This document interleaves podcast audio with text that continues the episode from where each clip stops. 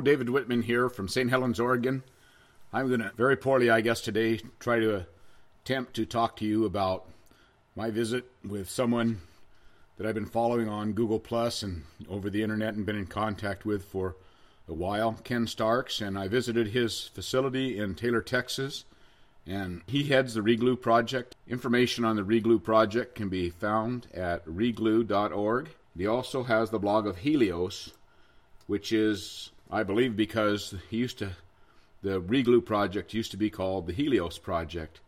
Now, this project is near Austin, Texas, and Ken has been at this for quite a while. And the project is to distribute computers to underprivileged children. You might ask, why is it called Reglue? When we look at the website, you can see that Reglue is recycled electronics and GNU Linux used for education. Reglue, in a nutshell, gives free Linux computers to underprivileged children and their families. Now, I was in Houston, which is about 2.5 hours away from Taylor, Texas, and I had an extra day and a rental car, so I thought, got got a hold of Ken. I thought I think I'll drive up and see what this project's all about because I heard a lot about it. Now, some of you may recall that Ken had been helped when he had cancer and needed some um, money, and he had an Indiegogo project, and they raised enough money to help him with the throat cancer. And so Ken has kind of a um, gravelly voice. It never bothers me a bit, and but I didn't even ask to do a recording there because I just think he's a little sensitive about it. I started out pretty early from Houston. Houston's a pretty good sized city. It's a very it's very much urban sprawl because Houston has no real zoning. It just goes on and on forever. And if you've been there and looked at the map, there's concentric freeways around it.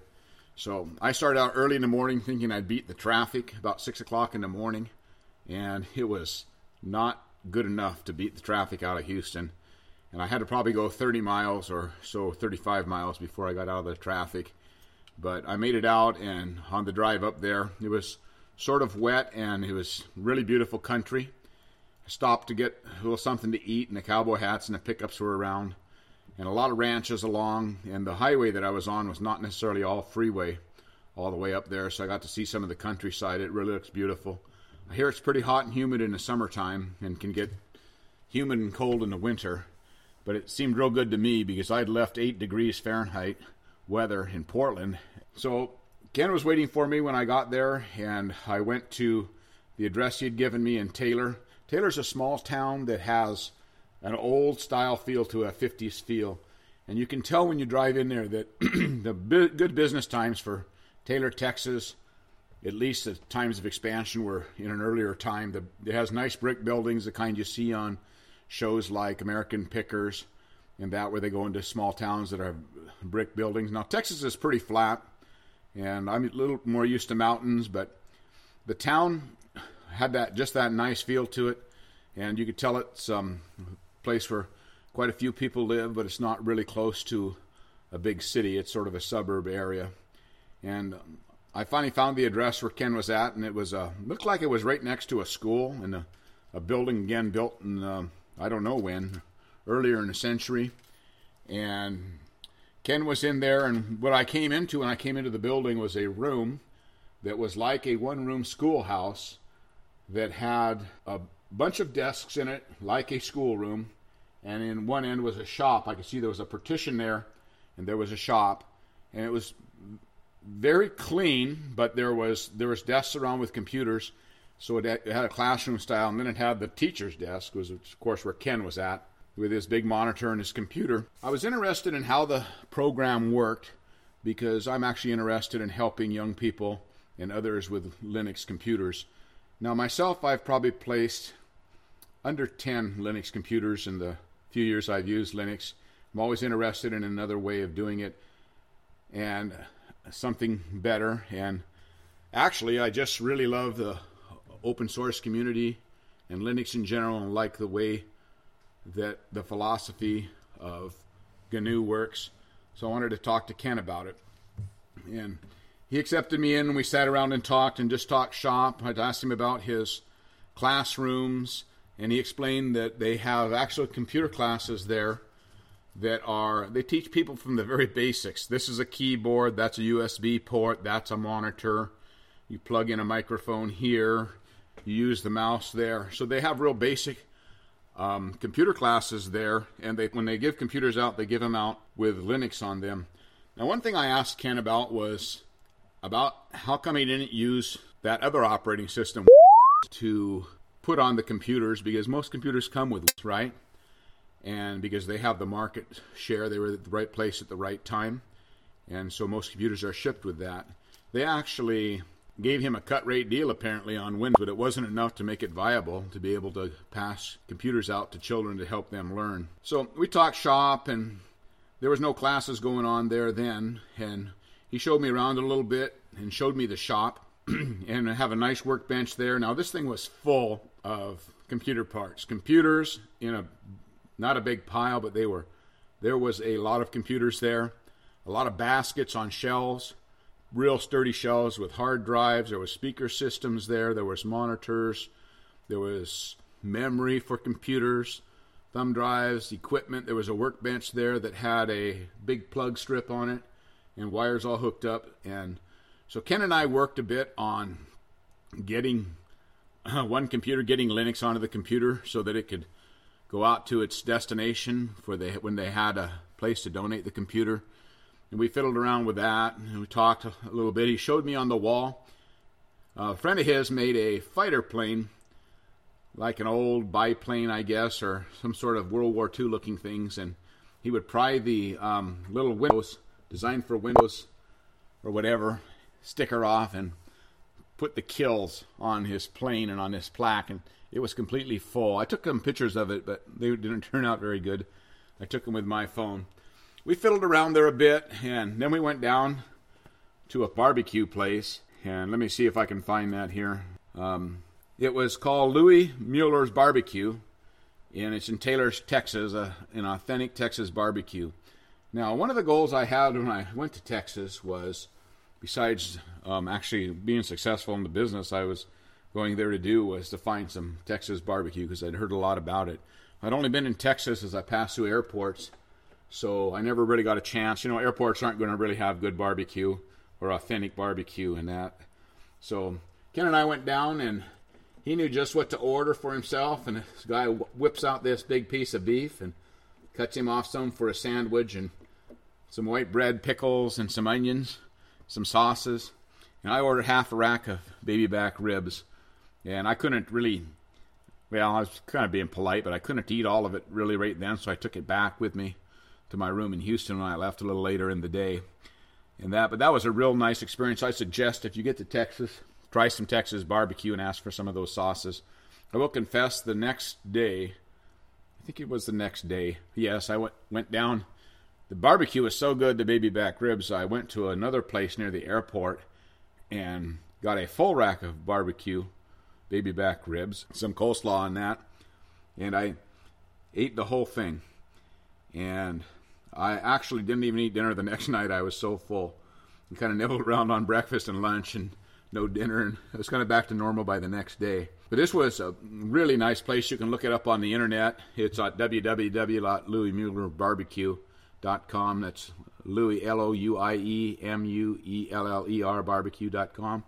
If you get to Taylor or around Austin, look Ken up and take him out to lunch there. It was really very good. And Ken and I talked a bit more about the project. I don't know exactly how many computers they've given out over the years. There's some information on their site. I think this is a good project, and I think while Ken is doing this and has been very successful with it in the Austin, Texas, Taylor, Texas area, I think it's something that more people should be doing, and it's something you can do as an individual is to pass out computers to others and putting Linux on there. You know, one thing I really like is the fact that Linux is free as far as cost, and it's also open. And it can make the difference. You can discover that computer nerd that's just out there that doesn't have an opportunity by giving him a Linux computer. I don't know that I can really do justice to my visit. It was really one of the highlights of my December. I encourage you to read the blog of Helios, and if you have a little extra money or a computer, you know, Reglue has a donate button on their website. And I wish if you could send Ken a little, I'm sure he'll put it to good use. I just really had a good time, a, good experience there. The community I live in is fairly small, and I've been working on trying to get some Linux computers out here. I haven't really made good contact because with the right people yet, but I'm working on that, and I plan on trying to get at least four or five computers out to eligible recipients within the next year, which is right now 2014.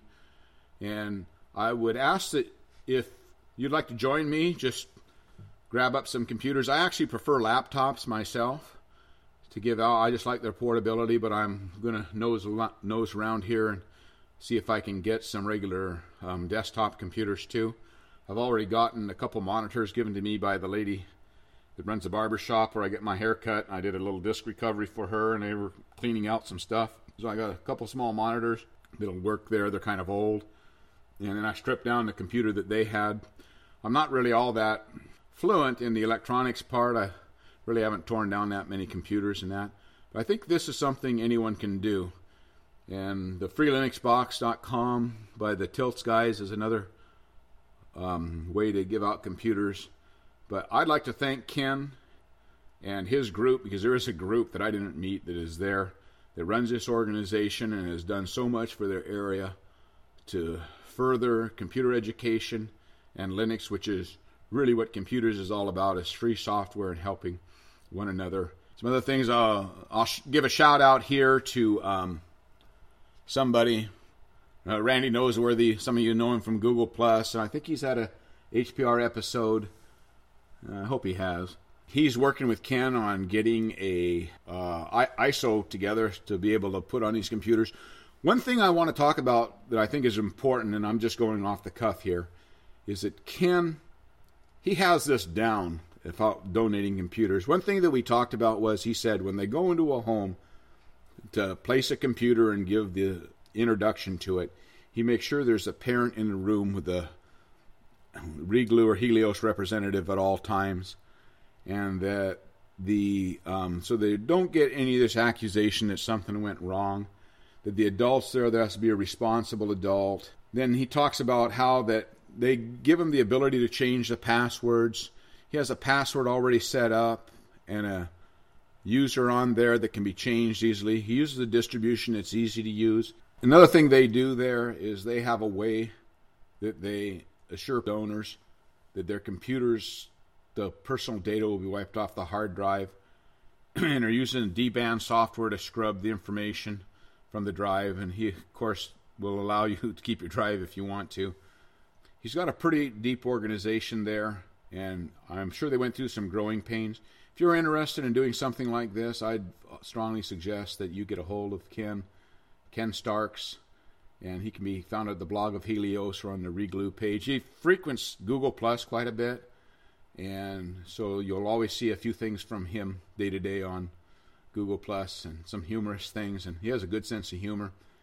And Ken actually does some writing for some um, internet news sites also, and he seems like a fairly accomplished guy. He's a little older than I am, and I wish I was a lot younger than I am. So I would um, strongly encourage you to take Ken's example and his enthusiasm and start working with, if you can, to spread the Linux word and get computers to some people. There is a nice testimonial on the Reglue page, and I'm sure there's a lot more there. They have some some nice artwork also. Well, Ken, I want to thank you for working so hard to help people to get computers, and I think you made the right choice by going with Linux.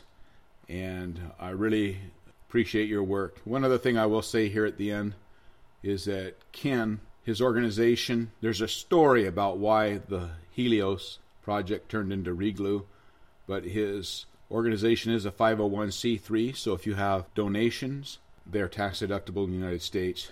I'm doing this unprepared, so um, I just want to call your attention to this project and try not to call any attention to myself. I actually, feel pretty clumsy doing HPRs, but I really love the project. And thank you very much. We'll see you around the internet. You have been listening to Hacker Public Radio at hackerpublicradio.org. We are a community podcast network that releases shows every weekday, Monday through Friday. Today's show, like all our shows, was contributed by a HPR listener like yourself. If you ever considered recording a podcast, then visit our website to find out how easy it really is. Hacker Public Radio was founded by the Digital Dog Pound and the Infonomicon Computer Club. HPR is funded by the Binary Revolution at binrev.com. All BinRev projects are proudly sponsored by Lunar Pages. From shared hosting to custom private clouds, go to lunarpages.com for all your hosting needs. Unless otherwise stated, today's show is released under a Creative Commons Attribution Share Alike 3.0 license.